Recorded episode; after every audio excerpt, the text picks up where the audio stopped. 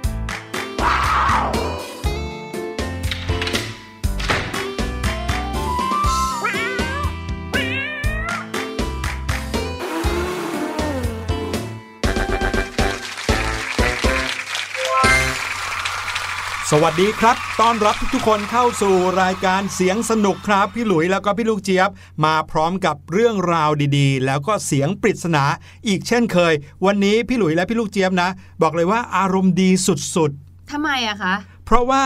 เพิ่งรู้ความลับมาหนึ่งอย่างแหมจะว่าความลับก็ไม่เชิงครับพี่ลูกเจี๊ยบ แต่เป็นความรู้ที่เพิ่มขึ้นมาหนึ่งอย่างครับ เนื่องจากว่าพี่หลุยไม่เคยเห็นภูเขาไฟในประเทศไทยมาก่อนเลย เลยนึกว่าไม่มีครับ เพราะเราเคยเห็นข่าวภูเขาไฟระเบิดที่ต่างประเทศใช่ไหมใช่เราก็นึกว่าภูเขาไฟไม่มีในประเทศไทย พี่ลูกเจี๊ยบก็คิดว่าไม่มีนะคะ เพราะว่าในสมัยที่พี่ลูกเจี๊ยบเรียน วิชาภูมิศาสตร์ ภูมิประเทศ ก็จะต้องนั่งท่องเกี่ยวกับเรื่องของเทือกเขาต่าง เท่าที่นึกได้ก็เออยังไม่เคยได้ยินคำว่าภูเขาไฟนะ ใช่ แต่ปรากฏว่าในประเทศไทยของเรา มีภูเขาไฟเหมือนกันครับ wow! และนั่นก็เลยทำให้พวกเราตื่นเต้นมากๆ ไปค้นคว้ามาเรียบร้อยเอามาเล่าให้น้องๆฟังนะครับ แต่ว่าก่อนหน้าที่จะไปพูดถึงเรื่องของภูเขาไฟนั้น มาที่เสียงปริศนาในวันนี้ก่อนดีกว่าครับ เสียงปริศนาในวันนี้ พี่หลุยไปอัดเสียงนี้มาจากโรงเรียนโรงเรียนหนึ่งนะครับ แล้วก็เป็นเสียงกิจกรรมที่น้องๆ ชั้นป .5 เขาทำกัน ลองฟังกันดูซิว่ากิจกรรมนี้เป็นกิจกรรมอะไรครับ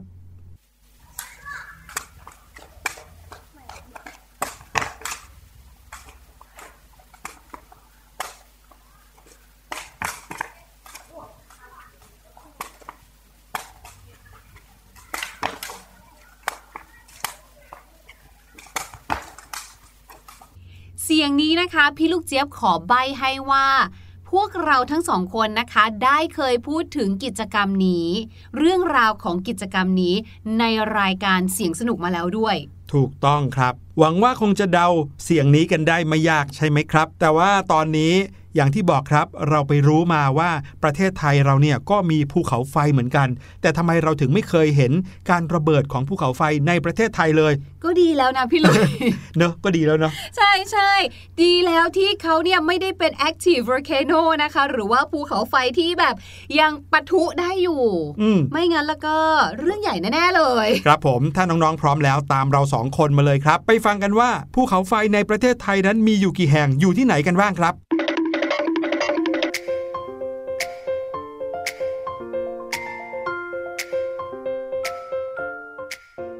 ชื่อหรือไม่คะ ว่าในประเทศไทยของเราเนี่ยนะ มีภูเขาไฟอยู่ในทุกภูมิภาคเลย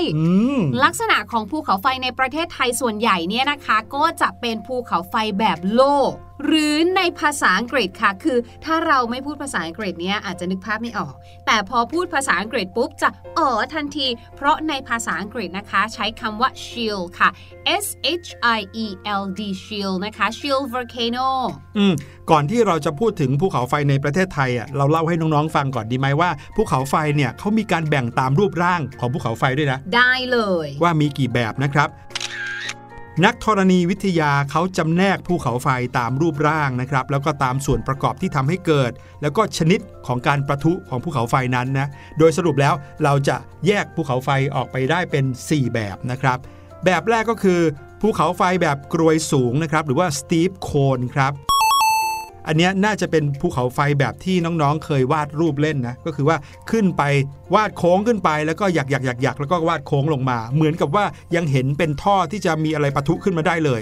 ภูเขาไฟแบบกรวยสูงเนี่ยจะเกิดจากลาวาที่มีความเป็นกรดนะครับ รูปกรวยคว่ำของภูเขาไฟนั้นเกิดจากการทับถมของลาวาที่เป็นกรด เพราะว่าประกอบด้วยธาตุซิลิคอนมากกว่าธาตุอื่นๆครับ ลาวาจะมีความเข้มข้นและเหนียว ก็เลยไหลและเคลื่อนตัวไปได้อย่างช้าๆ แต่ว่าจะแข็งตัวเร็วครับทำให้ไหลเขานั้นชันมากๆ ภูเขาไฟแบบนี้จะเกิดจากการระเบิดอย่างรุนแรงครับ และภูเขาไฟในรูปแบบที่ 2 นะคะ ก็คือ กรวยภูเขาไฟสลับชั้นนั่นเองค่ะ กรวยภูเขาไฟแบบสลับชั้นเนี่ยนะคะ เป็นภูเขาไฟที่เกิดจากการสลับหมุนเวียนของชั้นลาวา และเศษหินค่ะ ภูเขาไฟชนิดนี้เนี่ยอาจจะดันลาวาไหลออกมาเป็นเวลานาน และจะเปลี่ยนแปลงรูปแบบการประทุอย่างกระทันหันเลยค่ะภูเขาไฟแบบนี้นะคะ เช่น ภูเขาไฟฟูจิที่ญี่ปุ่นค่ะ หรือใกล้บ้านเราเข้ามาหน่อยนะคะ ก็คือภูเขาไฟมายอนที่ประเทศฟิลิปปินส์นั่นเองค่ะ มาถึงประเภทที่ 3 นะครับ คือภูเขาไฟรูปโล่ หรือว่า shield volcano แบบที่พี่ลูกเจี๊ยบเล่าให้ฟังในตอนต้นนะครับ ก็คือเป็นภูเขาไฟลักษณะที่อยู่ในประเทศไทยซะส่วนใหญ่นะครับภูเขาไฟรูปโล่นั้นจะมีลักษณะเป็นภูเขาไฟขนาดใหญ่นะครับ โดยพื้นฐานแล้ว ภูเขาไฟชนิดนี้เกิดจากลาวาชนิดบะซอลต์ที่ไหลด้วยความหนืดต่ำ ลาวาที่ไหลมาจากปล่องกลาง และไม่กองสูงเหมือนกับภูเขาไฟชนิดกลวยสลับชั้น หรือแบบกลวยสูงนะครับภูเขาไฟชนิดนี้จะเป็นภูเขาไฟที่ใหญ่ เช่น ภูเขาไฟมาลนาโลอาในฮาวาย และแบบสุดท้ายนะคะก็คือกรวยกรวดภูเขาไฟค่ะ หรือในภาษาอังกฤษนะคะ เรียกว่า cinder cone นั่นเอง ภูเขาไฟแบบนี้เนี่ยนะคะ จะสูงชันมากเลยค่ะ เกิดจากลาวาที่พุ่งออกมาทับถมกัน ลาวานะคะจะมีความหนืดสูง การไหลเนี่ยไม่ต่อเนื่อง และมีลักษณะเป็นลาวาลูกกลมๆ ที่พุ่งออกมาจากปล่องเดี่ยวค่ะ แล้วก็ออกมาทับถมกันบริเวณรอบปล่องทำให้ภูเขาไฟชนิดนี้เนี่ยนะคะ ไม่ค่อยจะก่อให้เกิดความเสียหายหรือว่าความสูญเสียต่อชีวิตมากมายค่ะแบบนี้เนี่ยนึกภาพเวลาที่เราเป่าเอา ฟองอากาศออกมาจากหลอดนะครับ ที่เอาไปจุ่มน้ำสบู่แล้วมาเป่าพูดมันก็จะออกมาเป็นฟองลักษณะของหินภูเขาไฟที่กระเด็นออกมาจากกรวยกรวดภูเขาไฟก็จะเป็นแบบนี้นะครับอะทีนี้มาถึงเรื่องของภูเขาไฟในประเทศไทยที่บอกว่ามีรูปร่างเป็นภูเขาไฟรูปโล่นะครับค่ะอย่างที่บอกลักษณะของเขาจะเป็นภูเขาขนาดใหญ่ ซึ่งก็คล้ายๆกันกับภูเขามากมายในประเทศไทยนี่แหละนะครับ และสิ่งสำคัญอย่างหนึ่งของภูเขาไฟรูปโลกก็คือ ถ้ามีการระเบิดขึ้นเนี่ยก็จะไม่รุนแรง ยิ่งไปกว่านั้นนะครับภูเขาไฟในทุกภูมิภาคของไทยที่พี่ลูกเจี๊ยบบอกเมื่อกี้เป็นภูเขาไฟที่ดับแล้ว คือไม่ประทุอีกแล้ว ไม่ระเบิดบึ้มอีกแล้ว ใช่แล้วค่ะ เช่นที่ภาคเหนือนะคะ ก็จะมีที่จังหวัดลำปางเอ่ยเชียงรายแพร่น่านแล้วก็อุตรดิตถ์ค่ะ แต่ว่าที่ภาคอื่นๆเนี่ยก็เจอได้เหมือนกันนะ อย่างที่พี่ลูกเจี๊ยบบอกว่าภูเขาไฟในประเทศไทยของเราเนี่ยอยู่ในทุกภูมิภาคเลย อย่างภาคกลางค่ะ ก็จะเจอได้ที่จังหวัดสุขโขทัยกำแพงเพชรเพชรบูรณ์สระบุรีแล้วก็ลบบุรีค่ะ ส่วนทางภาคตะวันออกก็จะเจอที่จัังหวัดปราจีนบุรี จันทบุรี นครนายกแล้วก็ที่ตราด ส่วนใครนะคะน้องๆชาวเสียงสนุกคนไหนที่อยู่ทางภาคตะวันตกค่ะ ถ้าน้องๆเนี่ยอยู่ที่กาญจนบุรีหรือว่าที่จังหวัดตากนะ อันนี้เนี่ยบอกเลยว่าที่จังหวัดของน้องๆ ก็มีภูเขาไฟอยู่เหมือนกันนะ รวมไปถึงค่ะใครที่อยู่ที่จังหวัดนครราชสีมาศรีสะเกดอุบลราชธานีบุรีรัมย์เลยแล้วก็สุรินทร์หรือถ้าพูดง่ายๆ ก็คือจังหวัดเหล่านี้เนี่ยอยู่ทางภาคตะวันออกเฉียงเหนือ ก็มีภูเขาไฟให้ได้เห็นได้พบได้เจอเหมือนกันค่ะ เยอะมากเลยนะ นับนับดูก็ 10 กว่าจังหวัดเลยนะ ใช่ภูเขาไฟที่เก่าแก่ที่สุดในประเทศไทยละครับ อยู่ที่ไหนพี่ลูกเจี๊ยบ อยู่ในเขตจังหวัดเลยค่ะ เขามีอายุอยู่ราวๆ395 ถึง 435 ล้านปีมาแล้ว โอ้โห เป็นร้อยล้านปีเลยเหรอ ใช่ คืออายุเนี่ยเรียกว่ามากกว่าปล่องภูเขาไฟที่พบในจังหวัดสุขโขทัยหรือว่าที่บุรีรัมย์อีกนะ ซึ่ง ภูเขาไฟที่สุขโขทัยกับบุรีรัมย์เนี่ยมีอายุอยู่แบบว่า เป็นหางๆเองอะอยู่หลักที่ 20-30 เอง 20-30 ปีเหรอครับ 20-30 ล้านปีค่ะก็ยังนานอยู่ดีนะถูกต้อง การเกิดระเบิดของภูเขาไฟเนี่ยบอกเลยนะว่าหลาย ๆ คนท่านนึกภาพเนี่ยก็จะนึกถึงความปะทุที่ยิ่งใหญ่รุนแรงนะ แล้วก็ทำให้เห็นความเสียหายความหายนะเกิดขึ้น แต่ เชื่อไหมว่านักธรณีวิทยาเขาบอกว่า ถ้าภูเขาไฟระเบิดเนี่ยเกิดประโยชน์ในด้านความเปลี่ยนแปลงทางธรรมชาติเหมือนกันครับยังไงอะคะเพราะว่าการระเบิดของภูเขาไฟเนี่ยถือเป็นการปรับสภาพของเปลือกโลกให้มีความสมดุลมากยิ่งขึ้นครับ ถ้าเกิดว่าพี่หลุยนึกภาพนะ ไม่รู้ว่าตรงตามนี้หรือเปล่า แต่รู้สึกเหมือนกับว่าถ้าผิวหนังของเราเนี่ย เป็นแผล เป็นแผลไปสักพักหนึ่งเนี่ยก็จะมีการตกสะเก็ดใช่ไหมครับ และผิวหนังที่ตกสะเก็ดเนี่ยก็จะแข็งแข็งอยู่ไปอีกแป๊บหนึ่งสะเก็ดนั้นก็จะหลุดออกไปกลายเป็นผิวหนังใหม่ที่อยู่ข้างใต้เนี่ยก็ถูกเปลี่ยนขึ้นมา พี่หลุยว่าน่าจะคล้ายๆกันแหละครับ ค่ะ เพราะว่าเมื่อภูเขาไฟระเบิดออกมาหรือว่าปะทุขึ้นมาเนี่ยก็ทำให้เกิดการปรับสภาพของเปลือกโลก ให้มีความสมดุล และมีการผลัดเอาเปลือกโลกที่อยู่ข้างล่างใต้ดินเนี่ยขึ้นมาบนพื้นผิวดินมากขึ้นฝุ่นละอองที่เกิดจากแรงระเบิดของภูเขาไฟเนี่ยจะฟุ้งกระจายอยู่ในชั้นบรรยากาศนะครับทำให้อุณหภูมิของโลกเย็นลงได้ด้วยอู้ไม่น่าเชื่อครับ นอกจากนี้นะครับ ดินที่เกิดจากแหล่งภูเขาไฟ ก็จะเต็มไปด้วยแร่ธาตุเลยนะครับ ซึ่งก็เหมาะกับการทำการเกษตร แล้วก็ยังทำให้เกิดแหล่งแร่ที่สำคัญไม่ว่าจะเป็นเหล็ก ดีบุกแมงกานิสหรือว่าเพชรก็มีครับอืมแล้วก็อย่างที่พี่หลุยบอกนะคะว่าแม้ว่าภัยธรรมชาติจากภูเขาไฟระเบิดแทบจะไม่เคยเกิดขึ้นเลยในประเทศไทยของเราเนี่ยนะ แต่ว่าสิ่งเหล่านี้เนี่ยก็ถือว่าเป็นการเปลี่ยนแปลงทางธรรมชาติ แล้วก็ก่อเกิดเป็นภัยที่ส่งผลกระทบโดยตรงต่อมนุษย์เราเหมือนกันนะอืมธรรมชาติเนี่ยก็มีสิ่งให้เราได้เรียนรู้ แล้วก็ทำความเข้าใจอยู่เสมอเลยนะ เขาถึงชอบเปรียบเทียบนะว่า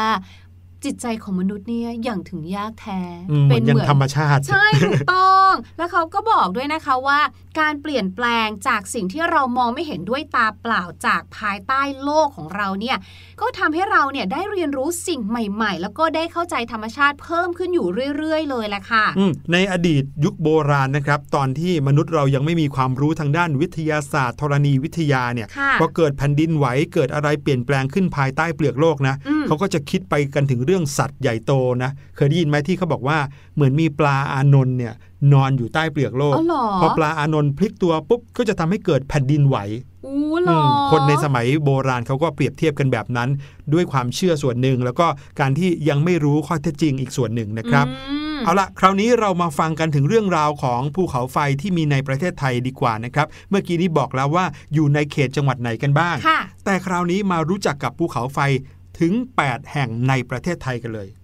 แห่งแรกนะคะที่จะพาไปเที่ยวค่ะ อยู่ที่จังหวัดบุรีรัมย์นั่นก็คือภูเขาไฟหินพนมรุ้งนั่นเองค่ะอ้าวไม่ได้มีแต่ปราสาทหินพนมรุ้ไม่งเหรอได้มีแต่ปราสาทเนี่ยพี่ลูกเจี๊ยบก็เพิ่งรู้เหมือนกันค่ะ ที่นี่นะคะเขาพนมรุ้งเนี่ยอย่างที่พี่หลุยบอกเนาะว่าก็จะมีปราสาทหินพนมรุ้ง ที่แบบว่าเป็นหินทรายสีชมพูสวยงามนะคะ ปราสาทนี้เนี่ยสร้างขึ้นบนยอดภูเขาลูกเตี้ยๆที่มีลักษณะเป็นปากปล่องภูเขาไฟค่ะอืมเนี่ยบางคนจะไม่รู้ว่าจริง ๆ แล้วเนี่ยเขาตั้งอยู่บนภูเขาไฟนะจ๊ะ นักโบราณคดีสันนิษฐานว่าปราสาทหินพนมรุ้งเนี่ยเป็นเทวสถานสำหรับเมืองใหญ่ในที่ราบใกล้เคียงกัน ที่มีชื่อเมืองว่าวานำรุงปุระในสมัยขอมยังเรืองอำนาจอยู่ค่ะ ครับผม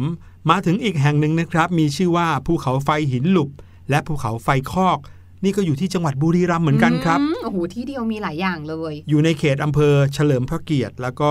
อำเภอประโคนชัยครับค่ะภูเขาไฟทั้งสองแห่งนี้ แม้ว่าจะไม่ค่อยเป็นที่รู้จักกันมากนักนะครับ แต่ก็ยังถือเป็นแหล่งศึกษาเรียนรู้ด้านธรณีวิทยา ในเรื่องที่เกี่ยวกับภูเขาไฟของไทยได้เป็นอย่างดีเลยค่ะใครที่เขาเรียนด้านธรณีวิทยานะฮะมักจะมาที่นี่มาเรียนรู้ชั้นหินมาดูของจริงเลยว่าที่ที่เคยเป็นภูเขาไฟที่เคยแอคทีฟ หรือว่าเคยประทุขึ้นในไทยเนี่ยจะมีลักษณะเป็นยังไง ค่ะ ต่อมาค่ะ ชื่ออันนี้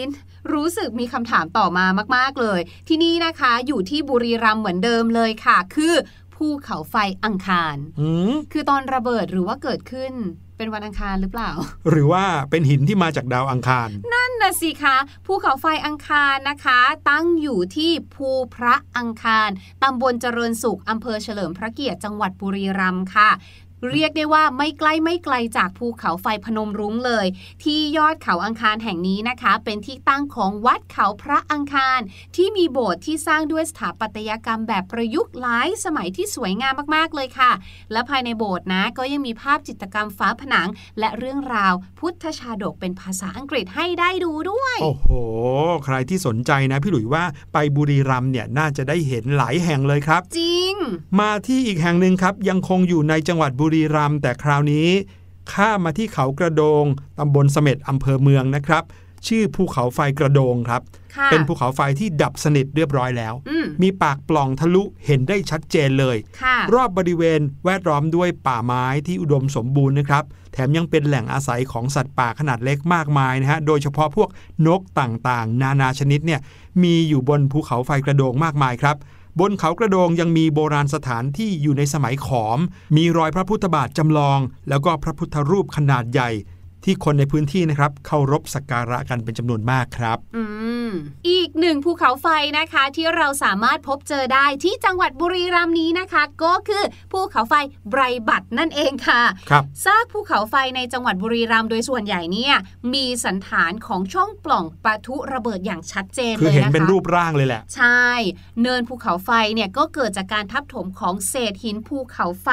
ซึ่งเกิดจากแรงดันของก๊าซต่างๆ ที่แทรกอยู่ในหินหลอมละลายค่ะ เช่น ไอ้น้ำเอ่ยคาร์บอนไดออกไซด์เอ่ย ไฮโดรเจนไนโตรเจนซัลเฟอร์ไดออกไซด์ซัลเฟอร์ไฮออกไซด์อะไรพวกนี้ค่ะ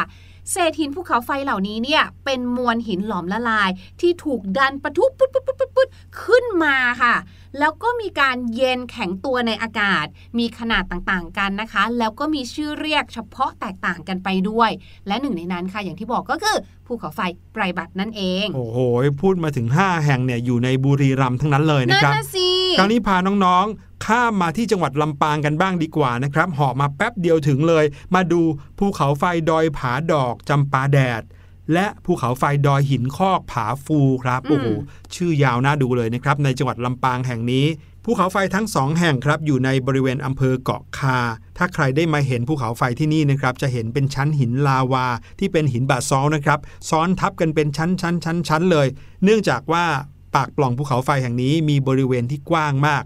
ลักษณะของพืชหรือว่าต้นไม้ที่คลุมดินอยู่บริเวณนี้ก็มีลักษณะเหมือนเหมือนกับภูมิประเทศทั่ว ๆ ไปครับค่ะก็เลยไม่เป็นที่ทราบกันอืมคนไม่ค่อยรู้กันว่าตรงเนี้ยเป็นส่วนหนึ่งของปล่องภูเขาไฟค่ะมีชื่อด้วยนะครับ ชื่อว่าปล่องภูเขาไฟศพปราบครับ มีลักษณะเป็นเนินยาวขนานไปกับแม่น้ำวัง ซึ่งอยู่ทางด้านตะวันตก ตอนเหนือของภูเขาไฟแห่งนี้เป็นเนินสูง รูปร่างคล้ายกับกรวยนะครับ มีฐานกว้างพอสมควรเลย และที่สำคัญนะครับเป็นสิ่งที่ทำให้ใครไปแถวนั้นแล้วรู้ว่าเป็นภูเขาไฟได้ก็คือ บนยอดเนินรูปกรวยนั้น มีลักษณะเป็นแอ่งรูปวงกลมครับ ถ้าเอาโดรนขึ้นไปบินแล้วมองลงมาเนี่ยจะเห็นเลยว่าหน้าตาแบบนี้คือปากปล่องภูเขาไฟชัดๆนะครับอ๋อมีขอบสูงที่เปิดออกทางด้านทิศตะวันตกด้วยนะครับ และความกว้างใหญ่ของวงแหวนนี้ มีเส้นผ่าศูนย์กลางถึง 700 เมตรนะอู้หูก็คือว่าใหญ่กว่าสนามฟุตบอลถึง 7 เท่าครับ My God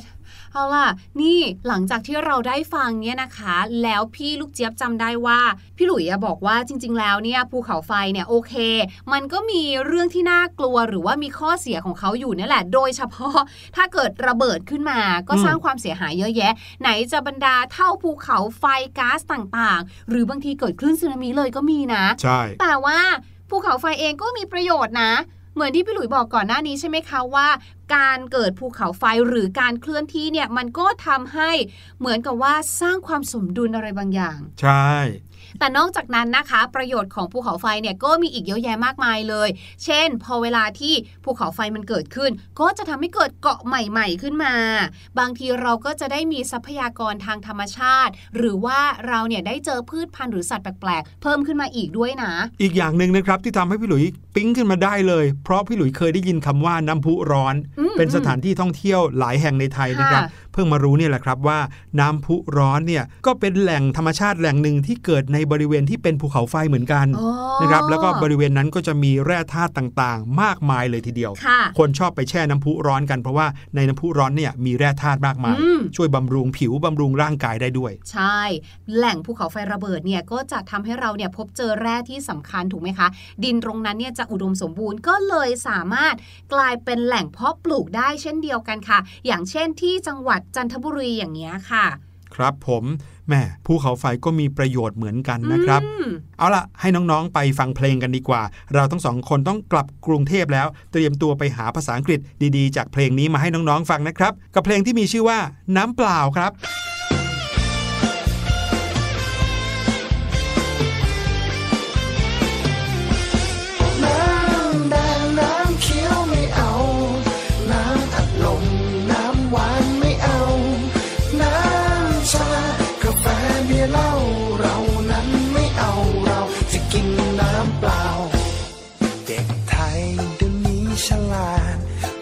สามารถเราไม่เป็นรองใคร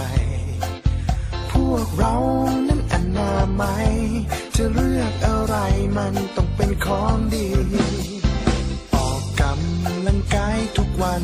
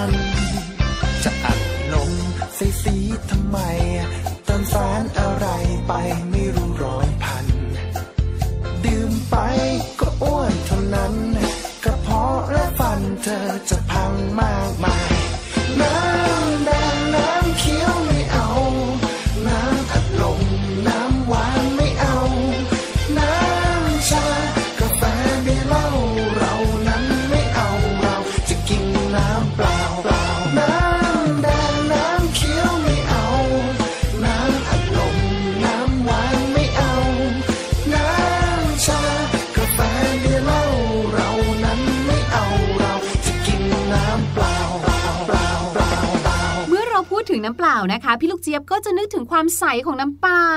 อืมพอความใสปุ๊บก็คือมันเคลียร์พอมันเคลียร์ปุ๊บก็จะนึกถึงคริสตัลเคลียร์ที่แบบเข้าใจแจ่มแจ้งแดงแจ๋ชัดเจน ครับ วันนี้ค่ะ พี่ลูกเจี๊ยบก็เลยอยากจะมาพูดถึงสำนวนภาษาอังกฤษ ที่เอาไว้ใช้ตอบว่าเราเนี่ยเข้าใจแล้ว I understand ว่ามีสำนวนอะไรบ้างค่ะ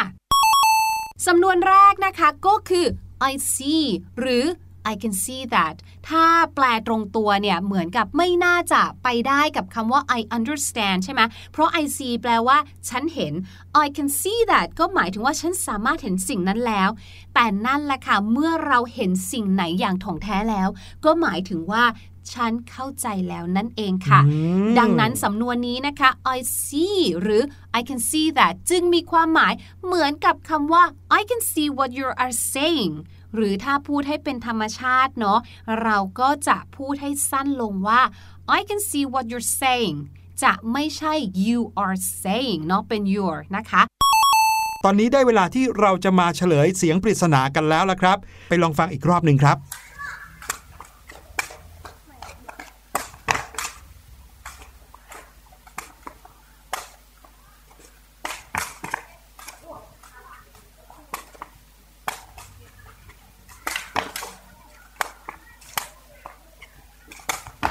สียงที่น้องๆได้ยินกันนะครับ คือเสียงการฝึกซ้อมการเตะตะกร้อนั่นเอง